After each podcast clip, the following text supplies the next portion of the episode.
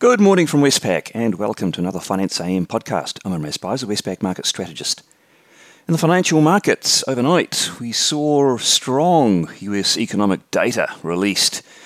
Uh, we also saw a slippage in equities over there. Uh, S&P 500 is down 0.4%, but both of those uh, conspired to lift the US dollar currency.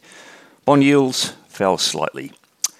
In the currency markets, the US dollar index is up 0.5% on the day. That's a decent move.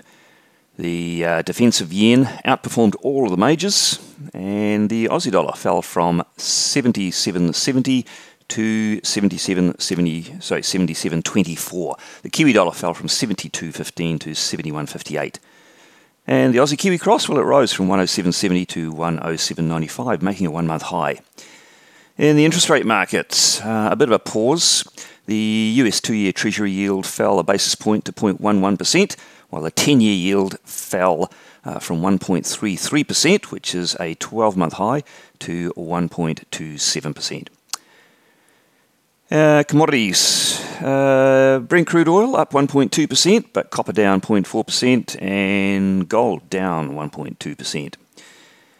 The um, main news overnight was uh, on the US economic front, where we saw a number of quite strong um, data releases, uh, notably retail sales, uh, much stronger than expected, uh, suggesting that consumers there are spending their payouts from the government and are fairly confident looking into 2021. Industrial production was also uh, stronger than expected. Uh, home builder confidence, same and uh, producer inflation, PPI inflation, quite strong, uh, rising, the core measure rising uh, 2% on an annual basis against expectations of 1%. So, further inflationary signs there for the uh, Fed to take on board.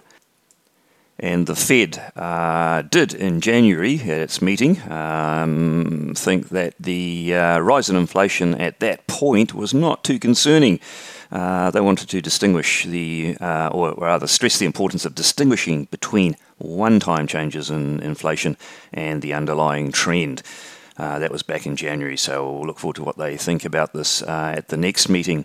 Uh, they also said that the uh, reduction of its bond purchase program was uh, some way off. Um, so, those uh, elements coming from the minutes of the January meeting from the Fed. For the markets today, what's out that could be market moving? Well, the really big one down under will be the Australian Labour Force Survey for the month of January. Westpac economists are expecting a 10,000 rise in employment. Uh, the market median is higher than that at 30,000. Uh, but we have to say that the uh, this data series has been particularly volatile of late, so a surprise is quite possible. Uh, elsewhere in the world, in the Northern Hemisphere, pretty much second tier data. You've got a uh, consumer confidence survey in the Eurozone. In the US, you've got housing starts, building permits, uh, initial jobless claims, a Philly Fed survey, and a bit of Fed speak from uh, Brainard and Bostic. Well, that's it from me today. Thank you for listening. I'll be back again same time tomorrow morning.